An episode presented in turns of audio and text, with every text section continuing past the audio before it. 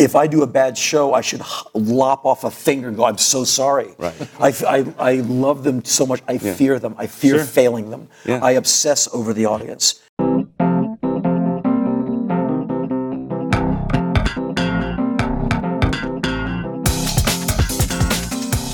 I'm Don Hall, and this is the Peculiar Journeys Podcast.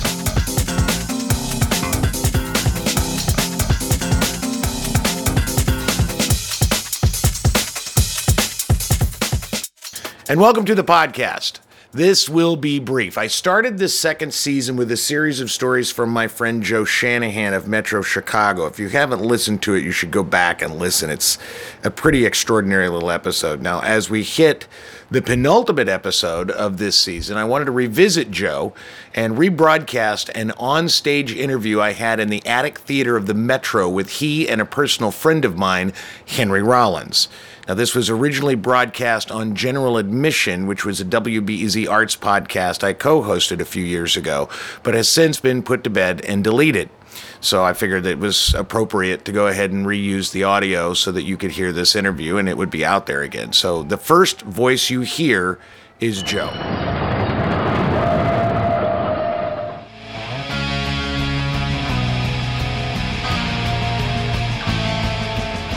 I have all the really high tech information right here. I used to write every single show down on a 3x5 card after the show, what the ticket prices were, how many people were paid, and basically what I paid the band.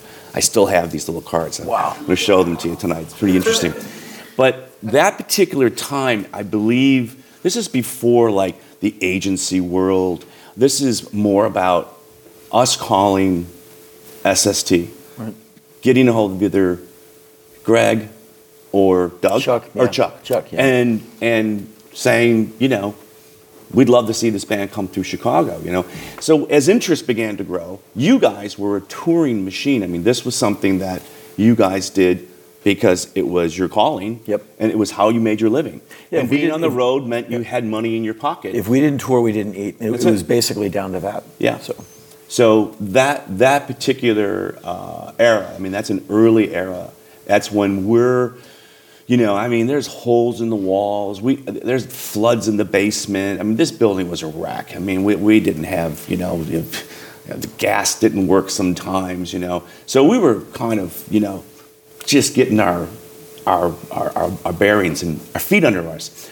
And what was interesting about that culture was that the bands were also in that same boat. We were all sort of in it together. When I talk about sort of the, the currency of community, I think it's really important to go back to, to those early 80s and, you know, up until like the late 80s. And that was, the scene was shared.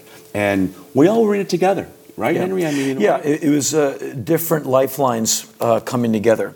And the source was uh, the idea was we need money not so we can get rich and, and sit around, but so we can sustain. And if you want to have cool bands come to this venue next year, they got to come this year. And the bands need the venues, and the venues need the bands. And there was no contempt. There was just we need each other. Right. And so this mutual need to sustain was a really good thing because it was win-win for everyone because Right. all these bands want to do is play and have someone get an audience and, like get a, have a life in Right. music and the better venues like the metro they're actually about a love of music and culture and some venues are just about the money and you can tell when you get in you realize the owner just wants the men to come and the women to come and to buy beer and the music is a sideshow where the people who sustained realize that the music and the art is the is the show, and people will come if you bring good things. Right. And so the venue has to trust the audience and the band. The band has to trust the venue. And so you have a lot of trust going on, and a lot of I hate the word, but there's a lot of faith in that this thing can go forward. Because if it fails on you, all of a sudden you have a lease on this building Sure. that leaks. That mm-hmm. has problems, and now you'll be in debt for the rest of your life. Right. So if I don't come through, if they don't come through, Right. you're out of business, I'm out of business, and the audience moves somewhere else. Exactly. Mm. And so it was one of those things where everyone realized if we don't get along and and have some miracles and kick a lot of ass and do really well, not, no one gets anything going forward. Right. And I think the audience has got it. The bands got it, and the the venues got it. This venue got it.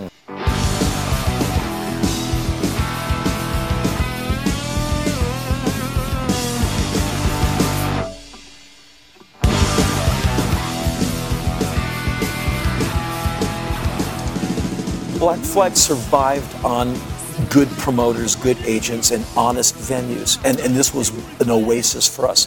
We'd get fed, we'd get paid honestly, because we're not making enough to buy apartments. We are going gas, drum heads, bass strings, a meal.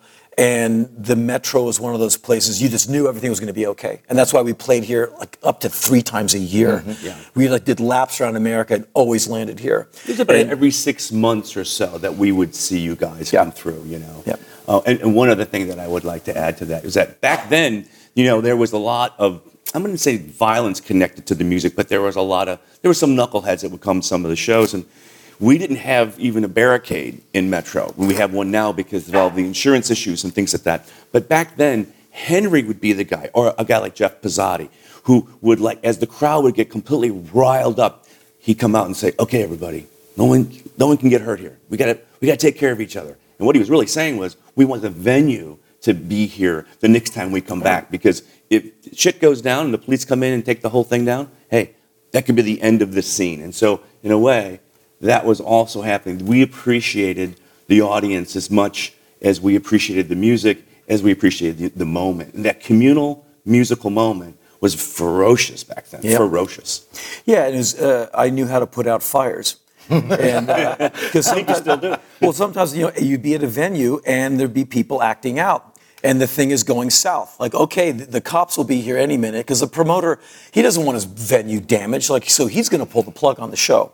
Right. And so sometimes the opening band would there'd be some harshness going on. I'd walk out there and go, all right, here's how it has to be. And, and I'm young with a bunch of people my own age, and I'm, I'm having to reason with a bunch of fellow savages. And, um, and I said, look, you know, you want us to go on? You guys got to cool it. Like, figure out where you are. You're responsible for this. Like, get a clue. This isn't your parents' place. This is your place. Treat it as such. And you'd see people kind of like, ding, the light bulb goes on, and all of a sudden some guy like you know turns the other guy loose, and they're like, right. Right. I'm like, thank you. Right. Like, do you want if you want to do this next week or next year, be cool. Right. This is yours to lose. Yeah. And I think it was punk rock that really taught the punters, the audience, Yeah. that was their show. Absolutely. Because you know those days they days- were involved. Yes, and in those days, you know, there's no rock star separation. We're not leaving in a covered wagon. No. You walk right through the audience Right. to start loading out your gear through the audience. Right. And someone's like would help you w- with an amp. Someone that was right there all night is now her- helping you carry your wounded gear to your crap van. Henry, and so there's no stand- separation. You would stand in between the Metro and the G-Man and stand and talk to people for however long people were out there. Yeah. Because you were on your way to the next city, but the fans, it wasn't like fans. They were just, they were us. We, we were, there was no us and them. it's It fe- was fellow just, It was just us. Yeah, there, and I, it, it, to, I'm 55 and I've been doing shows since I was 19. I still have that mentality. I have no idea of a difference between myself and the audience. 'cause That's what I come from. The audience has been redefining themselves with me because now they wait for me at train stations, airports, and hotels mm. with photos. I'm like, okay, that's a little intense. How you knew I was landing in this plane? That happened yesterday. I'm like, wow, okay, you're got some interesting 411. but in my mind, I, I am just one of the audience members who's on stage that night. Because if I'm local in Los Angeles, I go to gigs all the time. And I see bands like a fraction of my age. And I'm usually the oldest person in the room. But one night uh, every other year, so I'm on that stage. So I see no real difference between me and the audience. And in those days, you often slept at one of the audience members' apartment Absolutely. or in their dorm or in their parents' house. So there was no separation between you and the audience. Well, it's an interesting thing because uh, in preparation for this, here, I've been a fan of yours since I was 18. I'm, I just turned 50, so Right. you know, and uh, and knowing that I was going to get to sit down and have a conversation with the two of you, I got a little jacked up. And then last night went to your show last night, and it suddenly, and I, I noticed this when I got home, is it demystified the experience because you are very much just a guy doing your show. Yep. And uh, and that was I, I think that's one of the things the authenticity that you bring to the stage actually does sort of like oh okay because I was like oh yeah, I'm just going to talk to Henry. it's Yeah. not, whoa. Yeah, well, Yeah. well, you know, if I'm nobody from nowhere, you know, I'm from the minimum wage working world. I'm just an insanely lucky guy with a big mouth, and and so I I have no illusions as to where I'm from and what I could probably go back to if I could find an opening at Starbucks and to be a barista. And I'm not putting that down. I'm just saying They offer health I, I insurance. come from a, a realistic world of small apartments and punching a time clock and all of that. And, and so that's what comes off of me. Punk rock, the idea of punk rock made things possible for me. Because I used to see Led Zeppelin and Ted Nugent, these arena rock bands. You're looking at it like, I could never do that because that could never happen. But when you'd go see the Cramps or the Bad Brains, Right. you go like, well, n- these guys are still amazing, but this is possible. Music, Yeah. it's not an unassaultable summit. You can get there. And I've always come from just, I'm just some guy who went for it. But um, it comes from punk rock and those roots of the promoter, the venue, the audience, the bands, kind of coming from the same level playing field.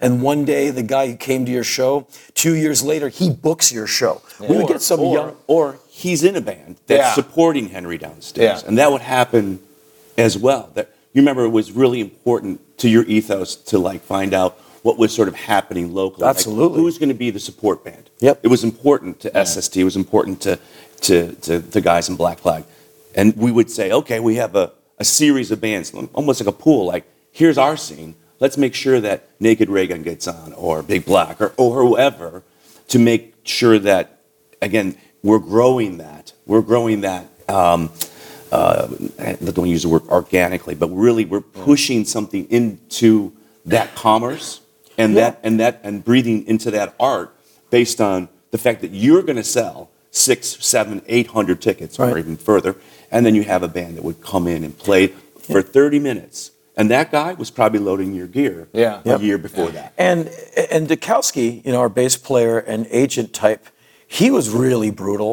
He said like we would have these good bands open for us. He said like, and I, uh, I, I said um, one day, like this is great. Why are you so concentrating on local talent?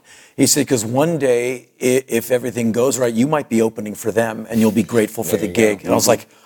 Ah, he's like, yeah, you better get a clue. Okay, so because that's the real world. That's the real world. That's the real world. So in 80, uh, what is it, in 86, you, you'd pretty much done Black Flag here, and then Joe booked you as one of your talking shows. And as, according to Yeah. Joe, when you and I talked, that was the first time you'd had a talking show here? I believe. Well, there was.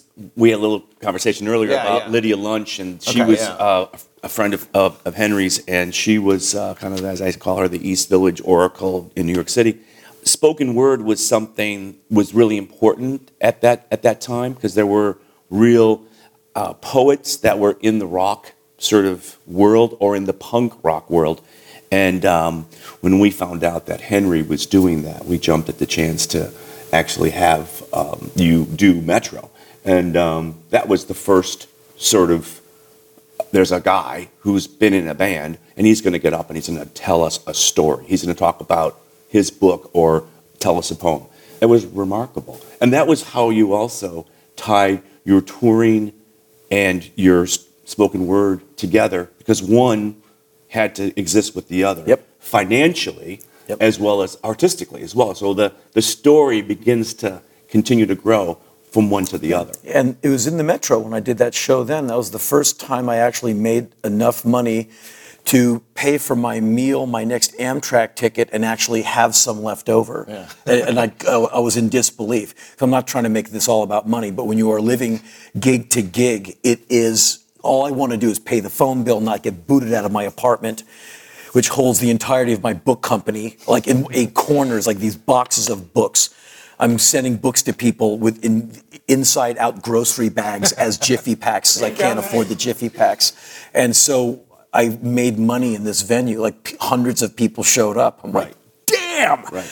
And it was a miracle. So not that it's all about money, but I do have this little card, and I pulled them We'll up because the I wanted to look at these again. But that was uh, December fifth, nineteen eighty-six. You made five hundred dollars. It was a five dollar. it was a five dollar ticket, Yeah. and there was another thing that our ethos was also about that we don't want to charge what Ted Nugent and Led Zeppelin were charging. Right. We wanted to keep it. I mean, like when we got to a ten dollar ticket for a band, it was like, oh my god, it's like they're so big. But it was important for us to make sure that a living could be made for the artist. Our staff could make some money or get paid, and and and have the audience enjoy it at a price that was really affordable. And at the time, five bucks, you know, see someone talk, you know, let's what, what's that really mean? Everyone walked out going, that was mind blowing, because then you turned it into a full complement to everything else you were doing. okay, so you're Black Flag. You haven't gotten a Rollins band. You're like, I'm, and you're looking for things to do. What made you think that people would sit and listen to you talk? Uh, sheer chutzpah. just, uh, just, wa- just being fearless on stage. And there's a promoter in, in Los Angeles, and he would do these shows where you get like 10 people on stage, everyone gets five minutes, or everyone gets 10 Yeah. minutes. Oh, like a slam. Uh, uh, yes. Yeah, and uh. Chuck Dukowski would be part of these. A guy named Harvey Kubernik, this promoter, really amazing guy. Friend of the Stooges, friends of the Doors. He, he was a real LA insider back in the day. And I would go with Dukowski and watch him do these shows because it was in Hollywood. We go into the big city. We were beach people. And so one night he does his thing. And Harvey says, like, next week we're doing a show, you do 10 minutes. I'm like, I don't, what am I going to do? He's like, you have a very big mouth and we're paying, we're paying 10 bucks a head. I'm like, oh, I'll take your, I'll take that money. Because that's like, that's two meals, three meals. And so the next week I'm on stage and I read a thing I'd written and I told this crazy story about how a neo-Nazi guy in a car had tried to run over Greg Ginn at band practice because we had, we lived in it, we practiced in a gang neighborhood and the Sons of Samoa, Simone gang, they would come and hang out at band practice. It's their neighborhood. They want to come in, they're coming in. Right. And some white, so the local Long Beach white power branch uh, found out that we have non-whites at our band practice, and they were angry because we're falling out of their value system, like we're friends of theirs. Right. And poor Greg was walking to the liquor store to buy some orange juice, and this guy comes on the sidewalk and tries to mow Greg down. And Greg, thankfully, is agile, and he runs up on a lawn. And so I told this story, which for us is another Tuesday in the life of Black Flag. I'm like, yeah, the neo-Nazi missed him by that much. And the audience is like, ah! I'm like, yep, oh, 10 minutes is up, I'm gone. And they're like, no, no, do another one. And I said, well, my time is up. And afterwards, people came up and was like, when's your next show? I said, well, we're on tour. Like, no, no, your next show, we just talk. Yeah. I go, there is no next one. I got this $10 bill and I'm out. Yeah. I'm going to get coffee. Denny's, Denny's is calling. I have thrown it out and I'm done. I see that grand slam floating. And, and Harvey said, that was really good and everyone loved it. Would you want to do, we'll give you 20 minutes and you'll open for one of my poets. And I went, okay. And then a year, well, a few months into that, their poets, the poets are now opening for me, which they didn't take very well. and, that, and that was like 83, 84. And that's when I met Lydia Lunch and sh I learned a lot from her. And by 85, I did my first cross country tour uh, in a, in a Black Flag van. I had to rent from Black Flag Inc. and pay in full. You got to go to the board. You got to go to the board meeting. Yeah, and um, then in '86, the band had broken up, and I'm starting to form my own band. And I just came out of the studio, finished my first solo record, and I said, "Uh oh, no money." And I'm calling people, and I got a gig here, and that's that December show. That's exactly And right. then by spring of '87, the Rollins band is on the road, and years later, we're back here again. Exactly. Yeah, so it's. circle. And- But you keep seeing these people over and over again. And I was very smart when I was age 20 and growing up on the road. I realized I, I should not write on the walls. I should never be late. I should never abuse the, the staff or, you know, because I'm going to see these people again and again and again and again. And that has proven to be true. And I realized I'm going to live my life on the road in venues with audiences. That's what I'm here to do. You're built for it. Uh, Yeah, and these are temporary homes of mine, so don't screw up the carpet. And whenever I see bands like, oh, they kicked a hole in the wall, I go, really? How- Yeah. They're not thinking strategically. That venue will never have you back again. Right. Like, how could you torch your house? Right. What you smartly have done is you have just, you know, you don't burn a bridge, you build a bridge. Bingo. Well, And it, you just And you maintain it. And those bridges just keep moving, and that's why you can continue to continue to do what you do with with ease because again people want to work with you it's interesting so we go back to the idea of like one in the 80s and how we were working kind of an underground system of you know sort of uh, scenes that were in New York and L.A. and Chicago and Detroit. Now, because I mean, today I was actually on your website and just saw like how robust it is. I mean, quite honestly, that's been terrific for you. I mean, there's a real ability to to reach so many people. Yeah, the internet served me very well. Yeah, yeah. And and and and musically, you think it served you well? Uh, well, I was not really doing a music. I stopped doing music years ago, Mm-hmm. just because one day I woke up with no lyrics, and my choice was either go on stage and be an oldies act. And I don't feel old. There you go. Uh, but I don't want to be like, hey, kids, remember this one? And the, the audience would go, like, actually, no, but my father might. Yeah. And I don't want to be wheezing through the oldies. Uh, I just, because it wore me out as a 20 something, I don't want it to kill me as a 50 something. And so I stopped doing music. And so it was later that the internet really came to the aid of musicians, where here's a new song, I'll put it on my Bandcamp page, and you can buy that, and that'll help get us on the road. I, um, I come from a musically from a far more analog.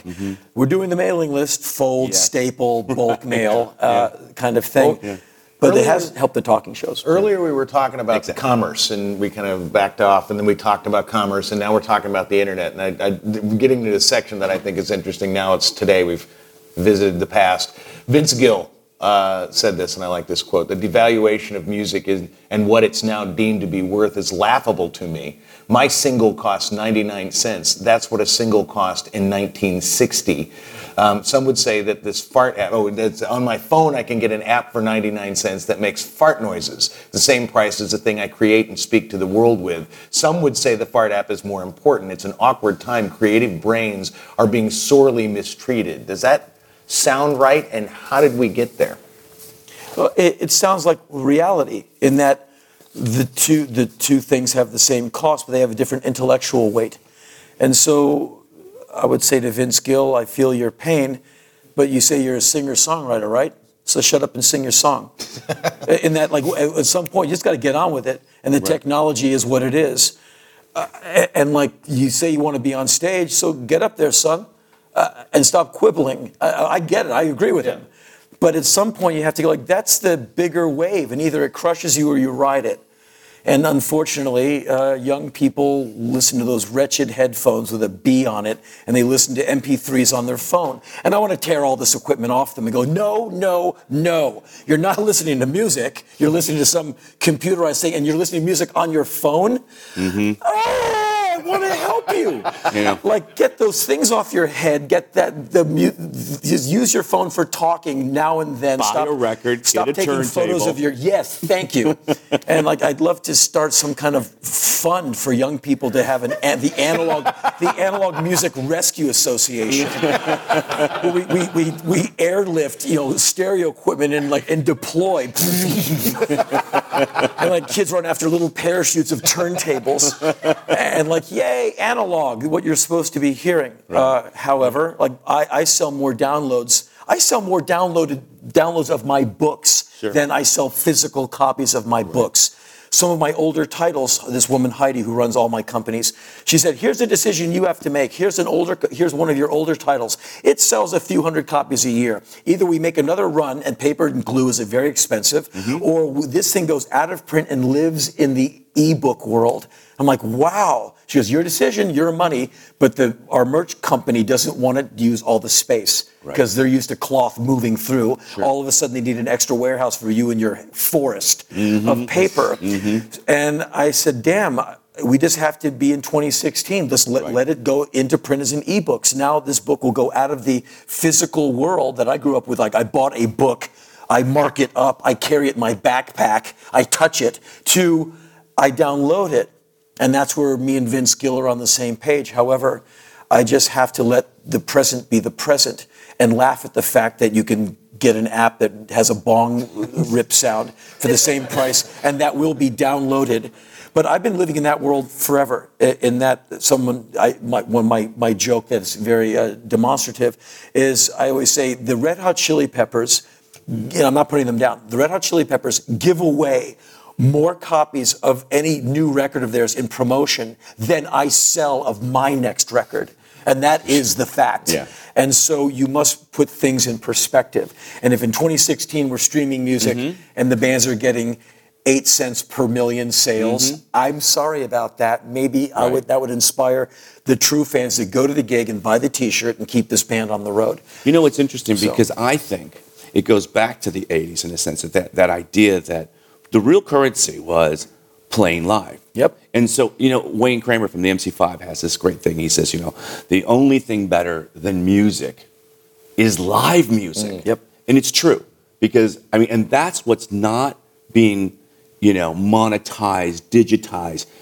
A live performance. Right. It, whether it's spoken word or whether it's the band's going to play in Metro tonight. Trust me, people still will. Thank God you all want to. It's great. Come and see that because it's important. Well, it's realer than real. Because it's real. No, it- it- exactly. it's so realer than the a record. So like you know, back in the day when Warner Brothers was signing every every punk rock band up, and you know some of, some of the bands made some money, but a lot of them didn't. The point is, is that records, what that is whatever, but the live experience is where you make your money. Yep. You got to go out and make. and you, gotta- make the, you, you make the most important thing. You make the connection. Yeah. You know, because it, thankfully it's not about money all the time, and so you make the human connection. You and an audience. No that's a relationship. Absolutely. It is the most profound relationship I have in my life, Mm-hmm. and I, I'm a very dysfunctional person. Perfect first stage, but and I don't understand affection or love. I, I, I don't really. Ha- I I don't really understand it. But if there's anything I truly love, it's my audience. Mm-hmm. Sure. And when I say my, I'm not trying to be proprietary. I'm just saying I love these it. people. They Right. show up. Right. If I do a bad show, I should lop off a finger and go, I'm so sorry. Right. I, I- I love them so much. I fear them. I fear Sure. failing them. Yeah. I obsess over the audience. Was I, you know, was I nice enough to that one last kid I met on my way to the car? Like, uh, did, did I sign my name right on, on this record? I take all of this stuff really seriously because people have trusted me with their night, with their Mm-hmm. time. Uh, That's why I, I travel hard and live hard to bring kick-ass stories to the stage. That's All right. right. Now, one of the things in talking to Joe and all the stuff I've read about the interviews and things like that that I thought was very interesting is that you have something in common that I didn't see coming. Was that you were always just as one of the things, just a part of your personality in 35 years, you've always just been looking to create things. You're just looking to do what's the next thing going on. And I guess my question is twofold: is how does that work? I mean, I mean, is there so many? Do you have so many things you want to try that you fuck so many up that we don't see, and the ones that we see are the ones that succeed, or, you know, how does that work? How does your creative process go first. work? And then the second thing is, is it kind of a lonely thing to be a shark that's got to constantly be moving?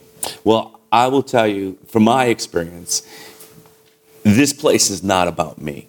It is about the people that work here, and we work together.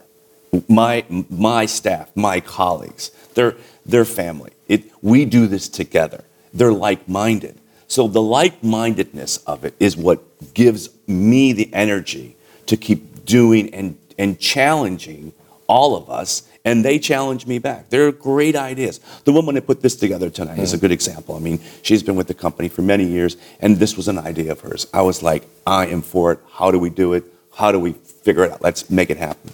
So my point is, is that the audience is, as Henry was so eloquent. I mean, I love them too. I mean, I feel that I want to have them enjoy their day here or their night here at Metro. Um, I want it to be affordable. I want it to be clean. I want it to be safe.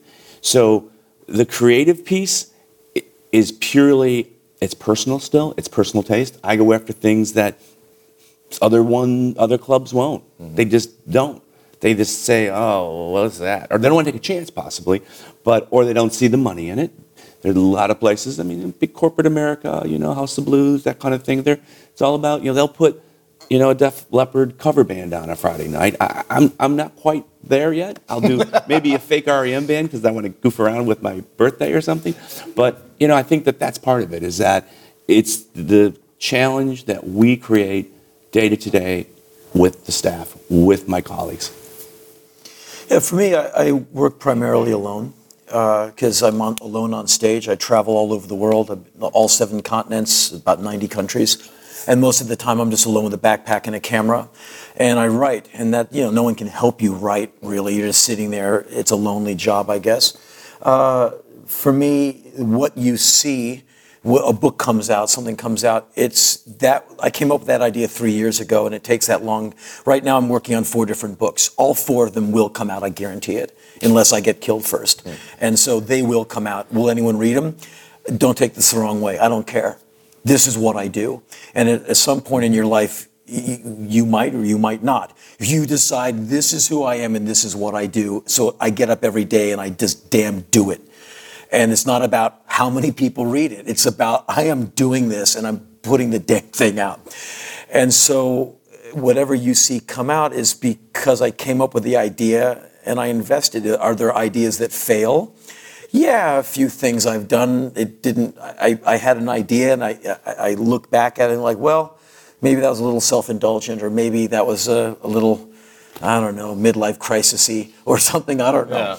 But for for the most part, it, it takes so many years to write a book. If it if it's not a good idea, it starts listing to the side about two years into the process, mm-hmm. and you have to be brave enough to go like, I'm going to take 25,000 words and trash them. And that is like ripping out your spleen. And you have to like, that was a year and a half of like sweating this out. Damn it, it's just not good. And I have well over a hundred thousand words, hundred or hundreds of thousands of words that sit on my computer to this day. And every few years I go back to it like, nope, it's just not good. And So the editing process for you, that's big. yeah, yeah, it's that's uh, It's got to have a, it's got to be a, of a standard that you can stand and say it. Yeah, I, I and I have to be able to release it and not victimize someone by having them read my. You shouldn't. Yeah. You, you shouldn't torture your your the reader. Like, wow, this sucks. Why'd you do this to me? Like, I I invested my time with this book. Like, I got stuff to do, and this thing is like so mediocre. I want to bash you over the head with it, and um, I can't do that to people. Well, I can't willingly do Yeah. that to people. I probably do anyway. Uh, it is what it is. So but you- I, the criteria for success on both of yours is really not. It's really not about financial gain. It's not about, not even gain. Just sort of that kind of success is not the highest. Your criteria for success is: Do you like it? You, you, Oh, will, yeah. you will not believe what I'm going to tell you, but it's true. Um, I do. I never, ever, ever think of money when I, I, I do anything.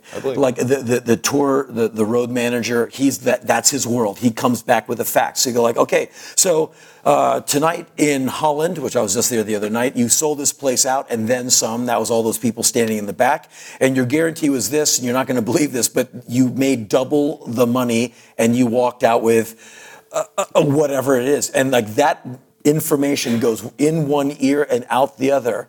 And I'll make some joke like, well, extra cheese on my next pizza, because he knows that I don't care, but it's his job to tell me. Yeah. I have no earthly idea how much money I have. Yeah. I know there's a lot. Which is good. That's a plus. Like, like a lot, a lot, a lot. yeah.